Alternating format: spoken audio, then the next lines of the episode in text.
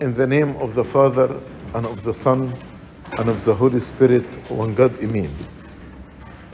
The Gospel of today is from John chapter 6. And John chapter 6 is one of the very important chapters in the scriptures because it speaks about the Eucharist.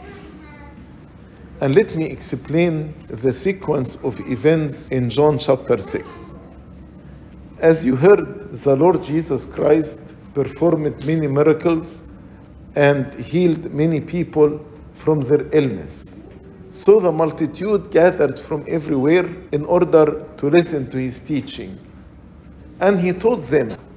And after he stayed with them for three days, before dismissing the multitude, he said, We need to give them something to eat because we are in a deserted place.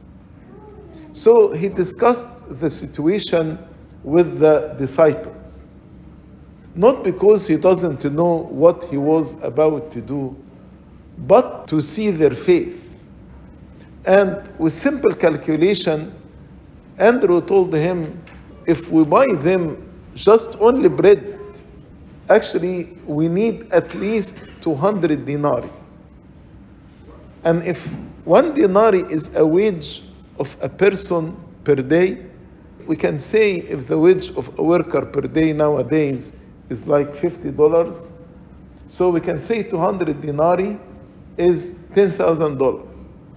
So they told the Lord Jesus Christ, we need just to buy bread by $10,000 in order to feed the multitude, just bread, nothing else. Because there were 5,000 men. If each man has his wife and two children, and at that time, actually, each family they have 8, 10, 12 children, not two. But let me say just two children. We are speaking about 20,000 persons. And they said to the Lord, Only what we have, just five loaves and two fish. So the Lord told them, Bring the loaves and fish to me. And he gave thanks to God, and he blessed the five loaves and two fish, and said to the disciples, Distribute them. And they distributed. Actually, there was a blessing. God created a new bread and a new fish to the extent that everybody ate, everybody was filled, and the Lord told them, Gather the fragments. They gathered the fragments, and the fragment filled 12 baskets. If you want to put the five loaves and two fish in one basket, they just will be at the bottom of the basket. But the leftover filled 12 baskets.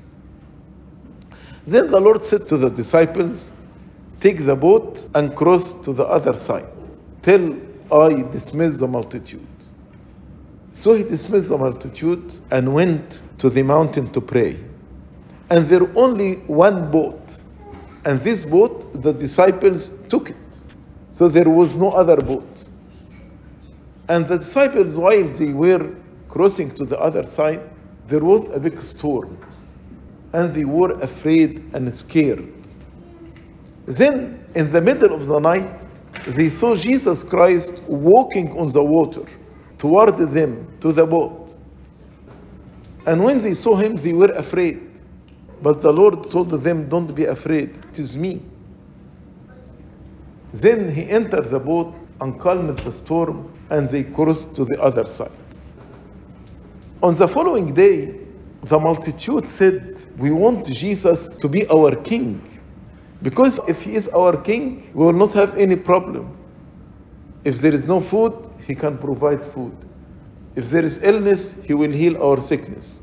So we don't need hospitals, we don't need money. He actually will be a perfect king for us. So they looked and searched for him, and they did not find him. And they were surprised because they knew there was one boat. And this boat was taken by the disciples. So the possibility that Jesus crossed to the other side was almost zero because there's no other boat. And they never imagined that Jesus can walk on the water especially when there is a storm. So in the morning, they decided to cross to the other side in order to ask the disciples about Jesus, where he was. And in the morning, some boats came from other regions, so they took these boats and crossed to the other side. And to their surprise, they found Jesus. So they asked him, When did you come here? And how did you come here? We were looking for you. So the Lord told them, You were looking for me not because of my spiritual words, but because you ate from the bread and you were filled. Labor not for the food that perishes, but the food that pertains to eternal life. In their mind, food is food, material food. What did he mean by food that pertains to eternal life? So the Lord Jesus Christ started to explain and to tell them, I am the bread of life who came down from heaven. So they looked at him and they were surprised. What do you mean you are the bread of life? He told them, Moses gave you the manna from heaven, and you ate the manna, your fathers ate the manna in the wilderness and died. But I am the bread of life who came down from heaven like the manna. But he who feeds on me will never die. Feeds on you. So they start to quarrel with one another. How this man would give us his body and his blood to eat and drink.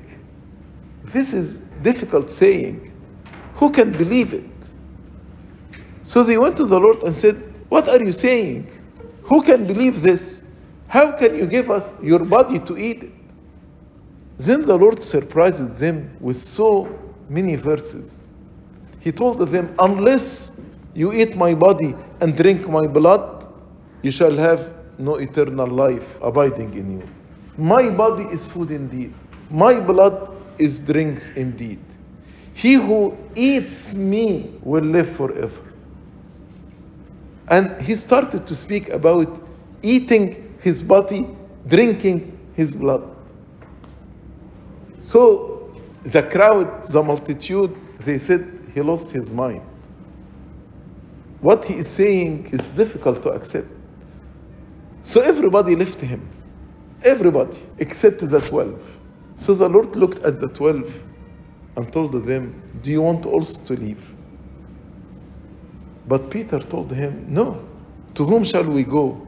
You have the words of eternal life. And we know that you are the Messiah to come to the world.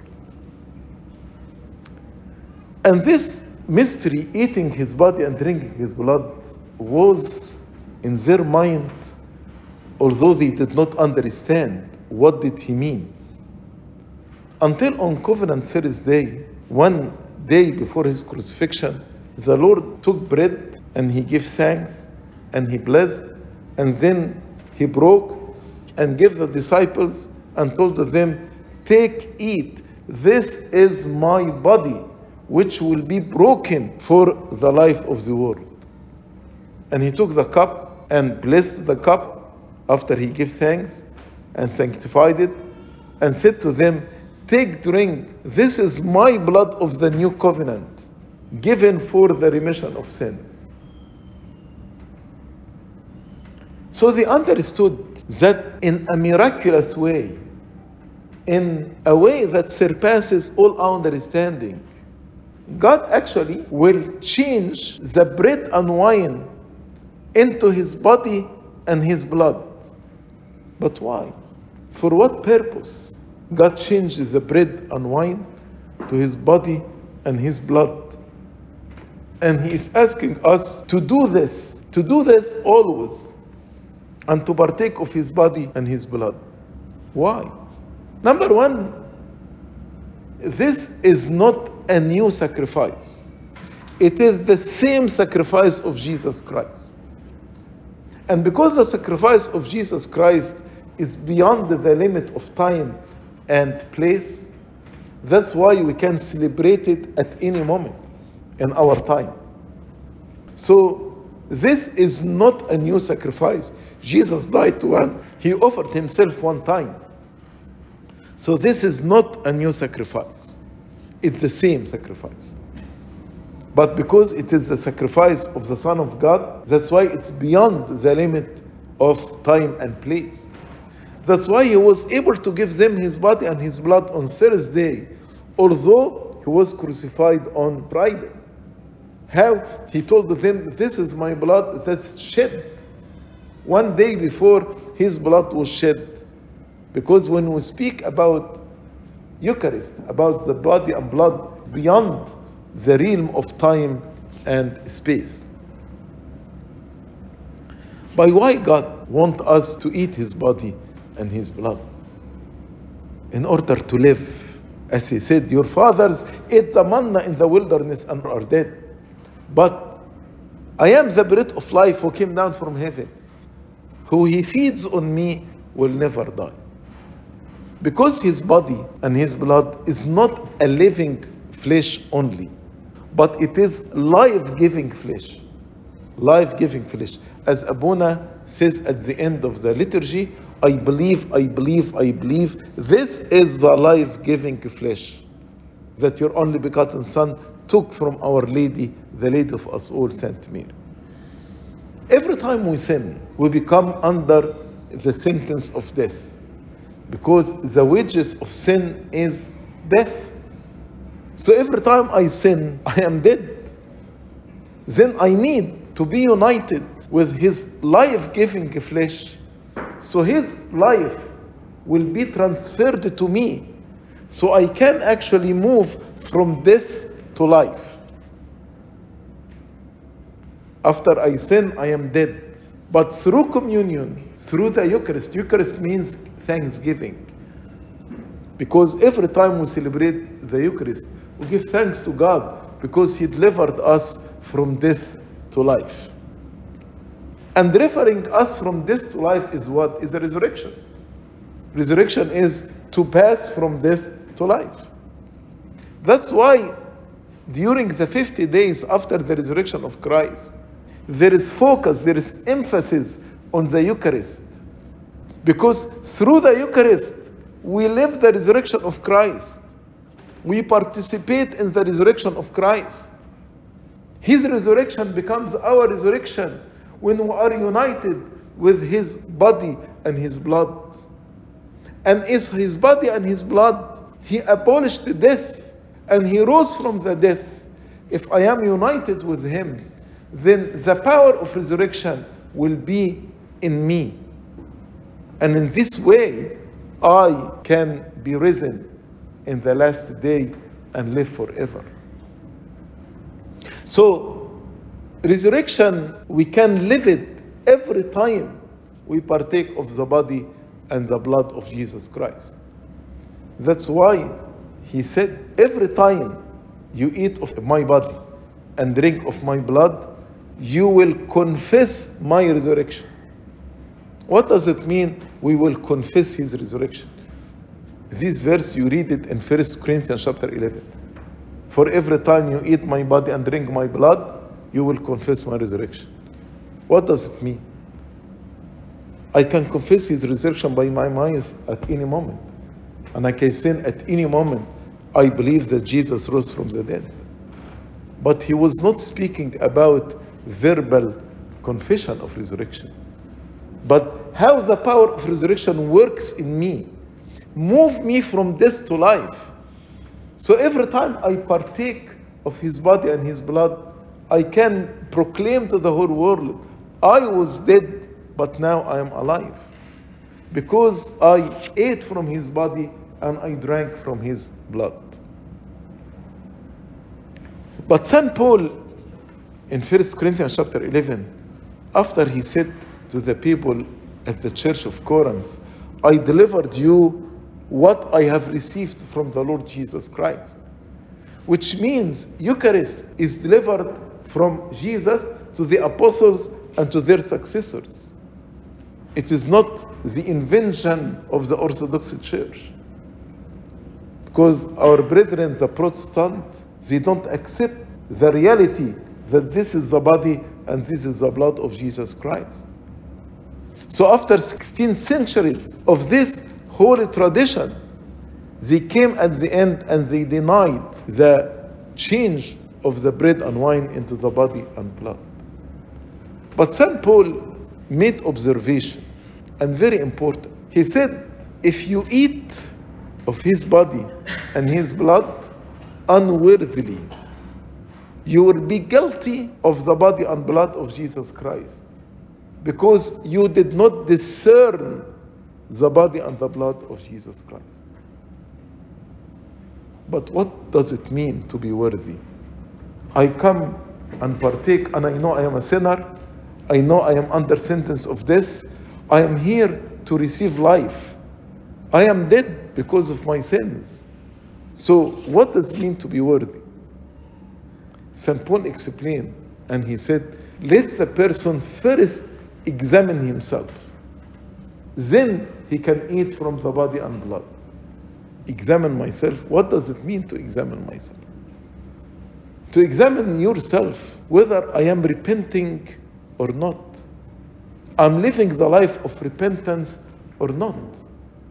So to be worthy to partake of the body and the blood mean to live life of repentance.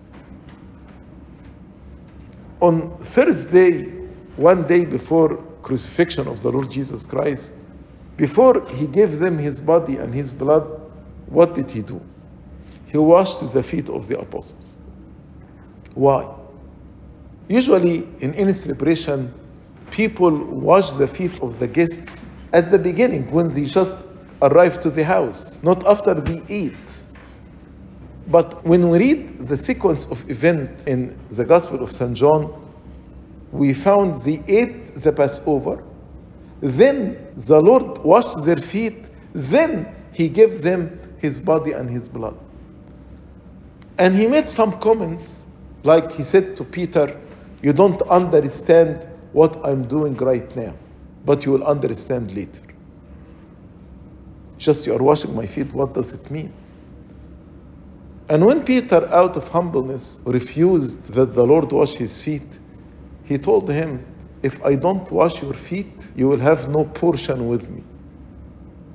So Peter told him, No, wash my feet, my hand, my head. And the Lord told him, No, he who is bathed doesn't need except to wash his feet. So there is a symbolic meaning of washing the feet here. It's not just the action of washing the feet. When we walk, what gets dirty? Our feet. So our feet actually spiritually is symbolic to the dirt, to the sins that we collect in ourselves when we walk in our spiritual journey. So washing the feet means washing our sins. That's why the Lord washed their feet before giving them communion to tell them you need to wash your sins before partaking of the body and the blood of Jesus Christ. And when Peter told him, Wash my feet, my hand, my head, he told him, No. He who is bathed needs only to wash his feet. Bathing here means baptism. So, after baptism, after I'm baptized and I, I am washed from the old man, and I'm new creation in Jesus Christ. After I sin, after baptism, I don't need to be baptized again. Because baptism symbolizes our participation in the death of Christ. And Jesus died once. So I cannot be baptized more than once. Then what should I do if I sin after baptism? To wash my feet, which means repentance and confession.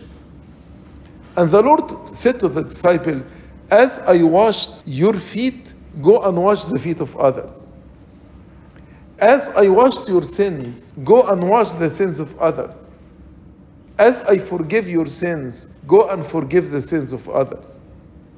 And this was a mystery until the day of resurrection when he appeared to the disciples. They were ten missing Thomas. And he breathed into their face and told them, Receive the Holy Spirit. If you forgive the sins of any, they are forgiven. If you retain the sins of any, they are retained. So now when St. Paul said, If you partake of the body and blood unworthily, and he said, You need to examine yourself, now I know what I need to do. I need to examine myself, to offer repentance, and then go to the steward of the mystery of God, confessing my sins, to receive the absolution, to receive the forgiveness that God grants me through his apostles. And thus I will be able to partake of his body and his blood in worthily manner. Now we can understand what the Lord said to Peter Unless I wash your feet, you have no portion with me. Unless you repent and confess your sins, you have no portion, you cannot take communion. That's why the church says if you are not repentant, if you are not confessing your sins, you cannot partake of communion. This rule is not ours. It's exactly what the Lord said to Peter Unless I wash your feet, you have no portion with me. You cannot partake of my body and my blood. So the church now in the second week of the Pentecost, during this week, the church focus on the Eucharist and its link to the resurrection. Tomorrow, God willing, in the second Sunday, the, the gospel also is about the bread of life. And he who eats from the bread of life will be risen from the dead. Because this is the bread which gives life to the whole world. Now, in the liturgy, I want all of us to lift up our hearts to God in thanksgiving, to give Him thanks that He gave us His body and His blood, this life giving flesh, in order to move us from death to life, in order to participate in His resurrection, and to approach the table of the Lord worthily, with repentant heart, confessing our sins, asking forgiveness for our sins. So when we partake of His body and His blood, we will not be guilty of His body and blood. Rather, we will receive salvation, forgiveness of sins, and eternal life. To all those who partake of Him, glory be to God forever and ever. Amen.